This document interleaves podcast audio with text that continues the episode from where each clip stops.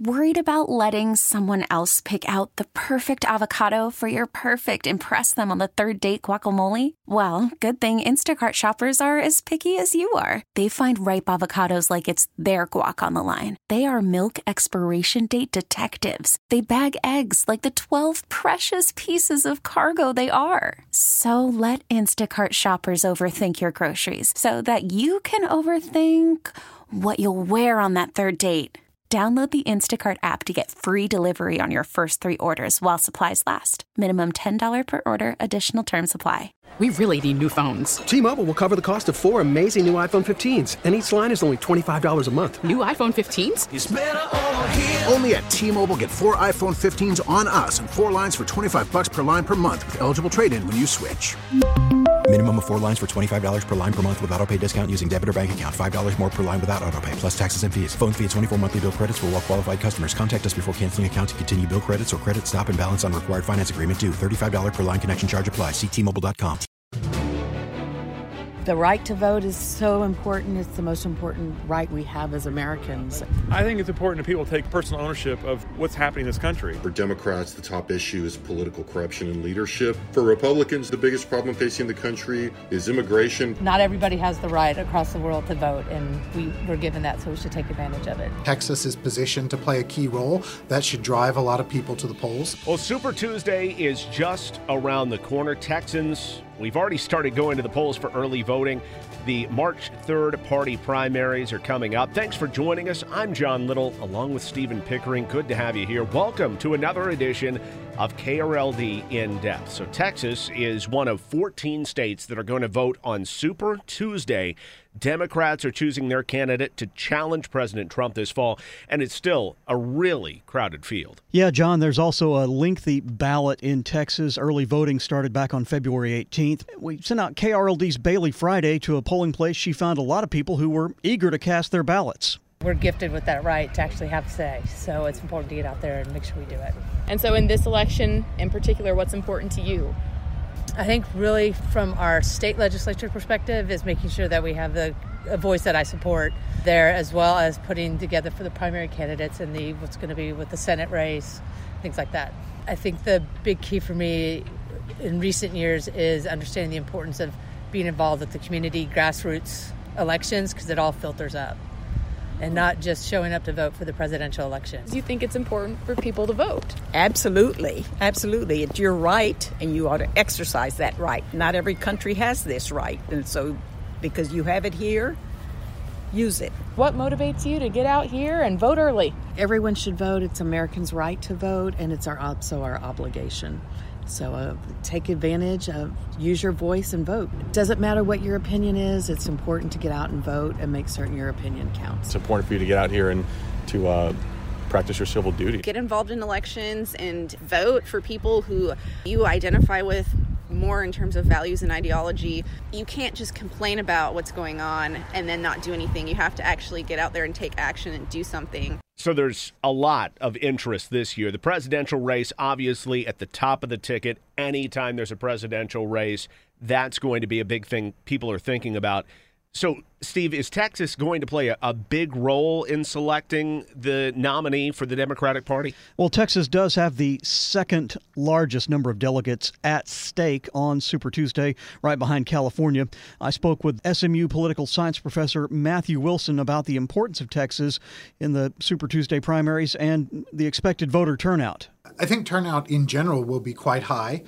Democrats uh, certainly have a very competitive nomination race, and therefore Texas is positioned to play a key role. That should drive a lot of people to the polls. On the Republican side, we've seen in the states that have gone so far a lot more enthusiasm and turnout than is typically the case in an essentially uncontested primary contest.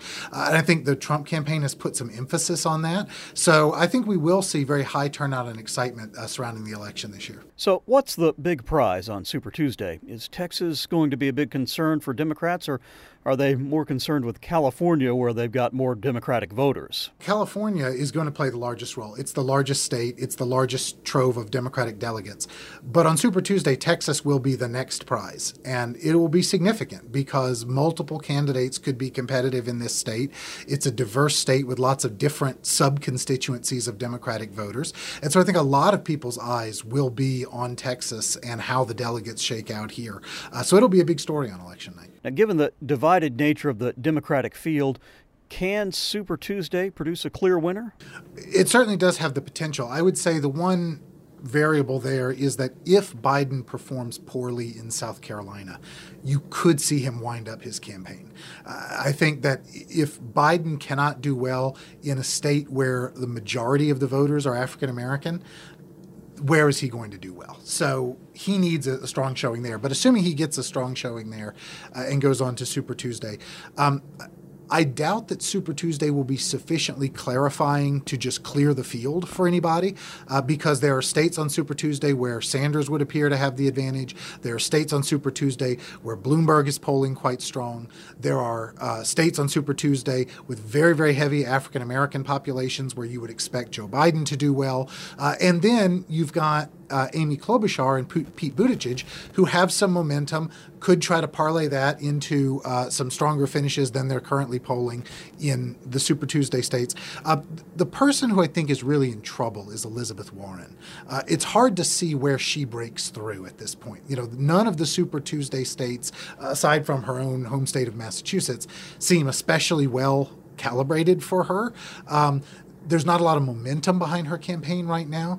So if you look at among that top tier of candidates, whose campaign is it hardest right now to envision the way forward for? I think it's Elizabeth Warren. I've seen a couple of articles in the past few weeks where some Democratic political operatives in Texas and consultants have been quoted as saying that there's some concern among insiders in the Texas Democratic Party that a strong showing by liberal Bernie Sanders might actually not be great for down ballot races in Texas. That is, uh, more moderate Texas voters might be alienated somewhat by Bernie Sanders at the top of the ticket.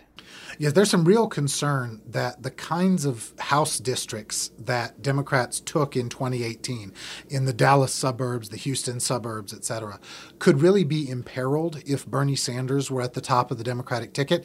Because while those suburban voters uh, may be fairly negative towards Trump, they're not ready to embrace socialism.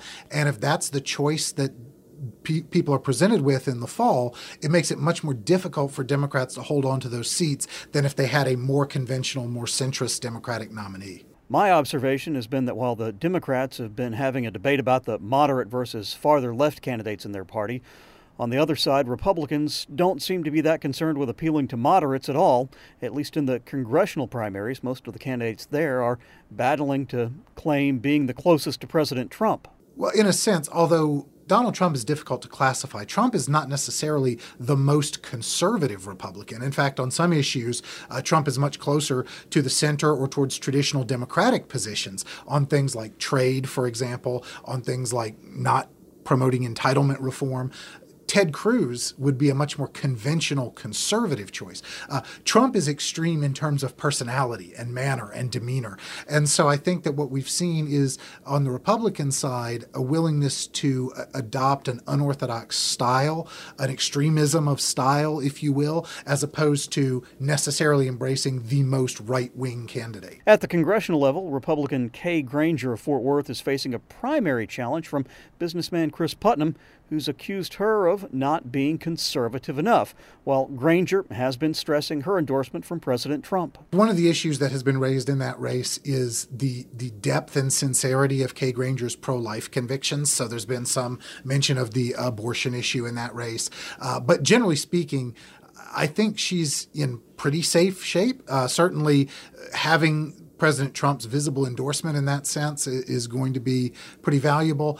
But there's always the danger of this anti incumbent, anti establishment mood that exists on both the Democratic and the Republican side. It's what propelled Trump, it's what's propelling Bernie Sanders. And so candidates associated with the traditional party establishments, like Kay Granger, uh, do need to be a little bit nervous. Democrats will be choosing a nominee to challenge Senator John Cornyn this fall.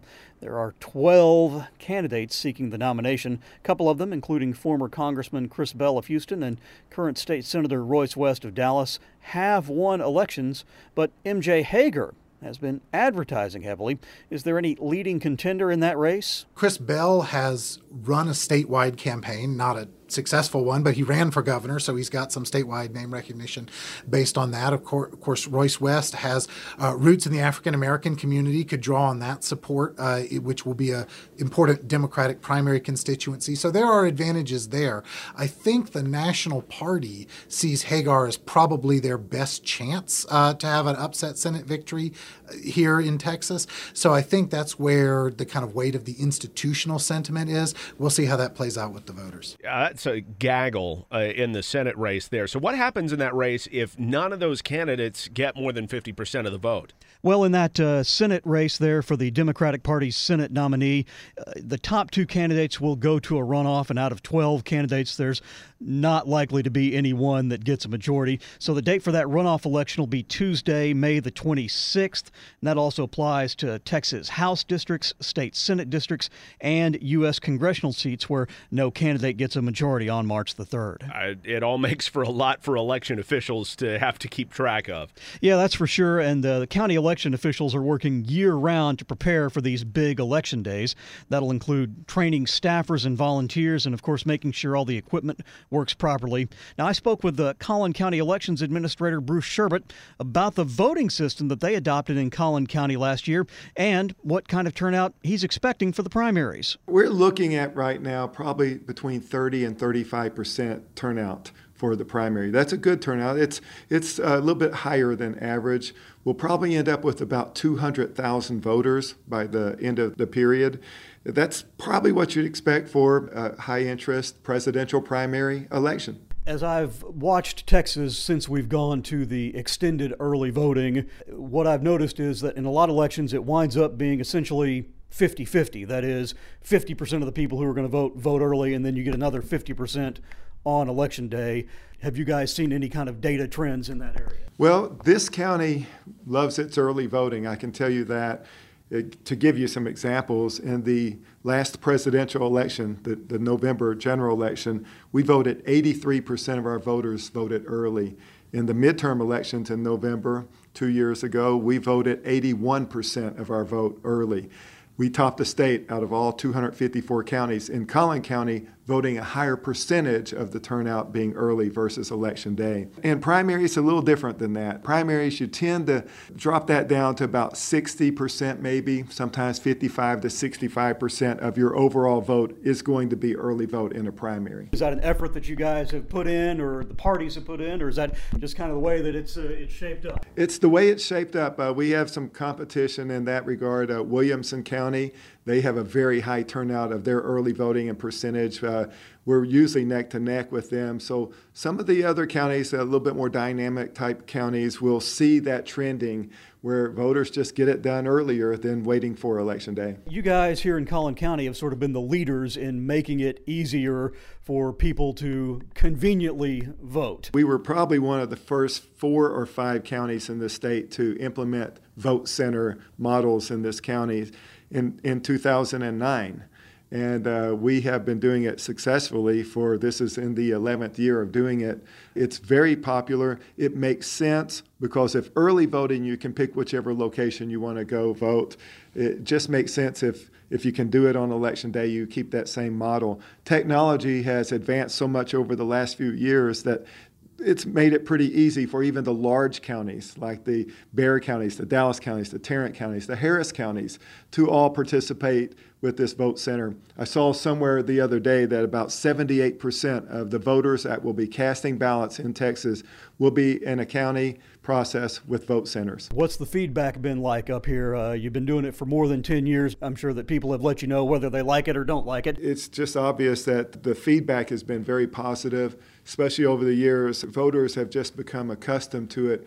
And to go back to traditional type polling places on election day would probably be a very problematic situation. It's, it's one of those things, just like early voting, Vote centers just make sense. They're convenient. Voters love it. It's money well spent to accommodate it. So I just think it's one of those pluses that we have in our world of elections. You guys basically adopted a uh, relatively new system. It looks like last year, but you've gone through at least one election with that. So this is not the first time that voters will be seeing this new system. That's correct. We had our first maiden voyage of our new voting system in the November 19 general election, constitutional amendment election.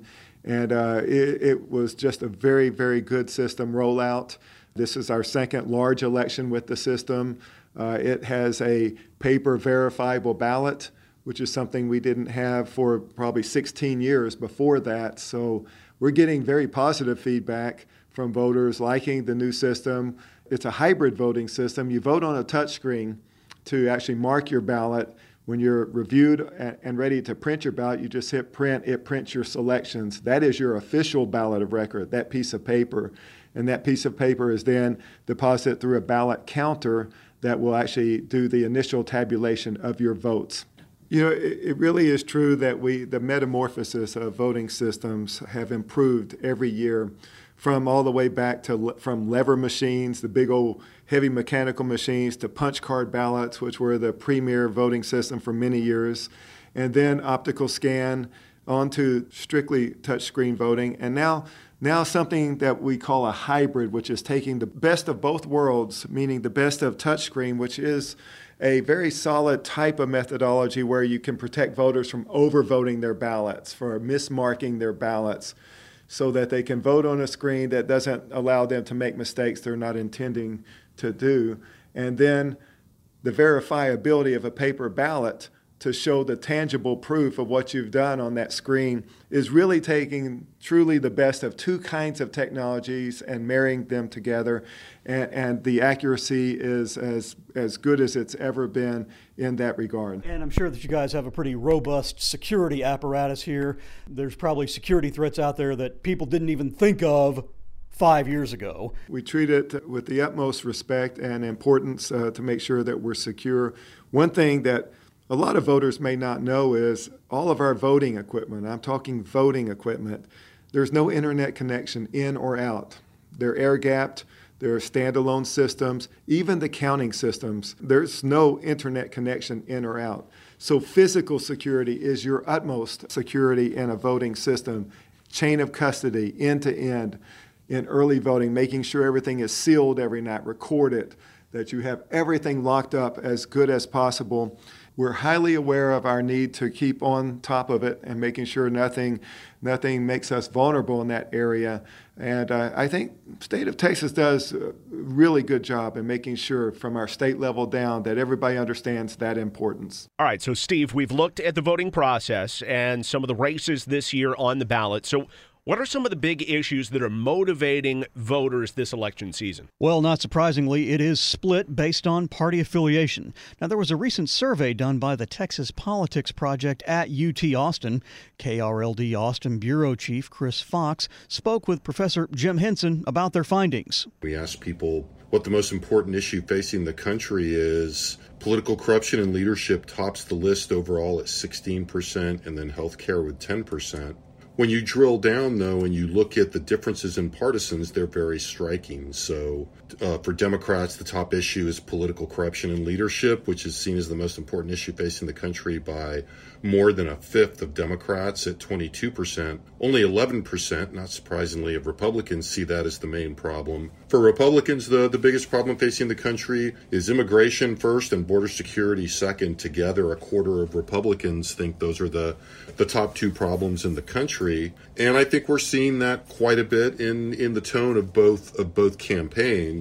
I think when you drill down just a little further, you see that the second most prominent important issue among Democrats is health care at 15%. And as you look at the the discussion nationally, healthcare is what uh, Democrats are focusing on when they're not you know, underlining the fact that Donald Trump has got to go. According to the poll, just 6% of Texas Republicans find health care to be a top issue. It's not something that's getting as much attention from major political figures, starting with Donald Trump, as some of these other issues and the like immigration and border security. And there's a real chicken and egg question here. I mean, this is not all Donald Trump, despite the fact that it feels that way in a presidential election year with his reelection front and center.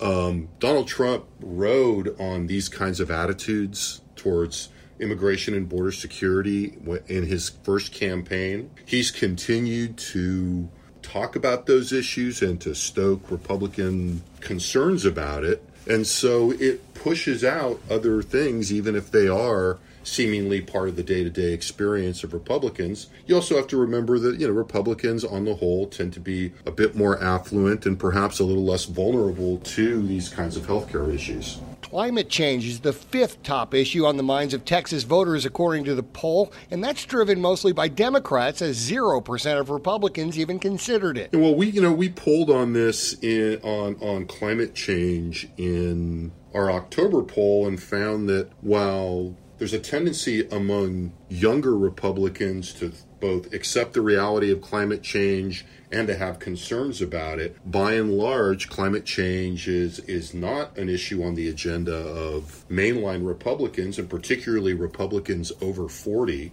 And for my last question, I asked Henson what jumped out at him in the poll the views of the president are so deeply determined by partisanship. And when you look at these political corruption and leadership numbers at both the, the national and the state levels and how people are applying them to political leaders, it's more evidence that we've gone from mere partisanship into a situation in which a big share of voters, and not all of them, but a lot of them, you know, probably a fifth or more in each party, view leaders of the other party not just as incorrect or someone they don't agree with, but as corrupt and illegitimate. And it's a problem, and it's defining the tone of, of our politics right now. So it's sounding like the political divide that is affecting the entire nation. We keep hearing about it. It's also a very real factor here in Texas as well. Yeah, John, that is uh, just one of the things that's driving voters. Uh, but one thing that all of the people that KRLD spoke with earlier this month agreed on was the importance of voting. Yeah, I think this voter summed it up pretty well here. It's your right, and you ought to exercise that right. Not every country has this right. And so, because you have it here, use it. So that's the Texas primaries. Early voting runs through February 28th, and then election day is coming up on March 3rd. For Stephen Pickering, Bailey Friday, and Chris Fox, I'm John Little. We invite you to subscribe to our podcast, KRLD In Depth. You can get it on our website, krld.com, and really anywhere you get your podcast. Thank you so much for listening to us today. You can also tune in on the radio for breaking news, traffic, and weather.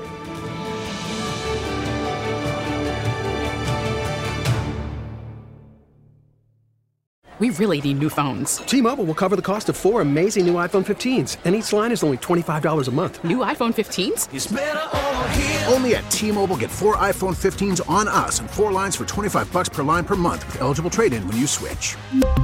Minimum of four lines for $25 per line per month with auto pay discount using debit or bank account. $5 more per line without auto pay, plus taxes and fees. Phone fee at 24 monthly bill credits for all well qualified customers. Contact us before canceling account to continue bill credits or credit stop and balance on required finance agreement due. $35 per line connection charge apply. Ctmobile.com.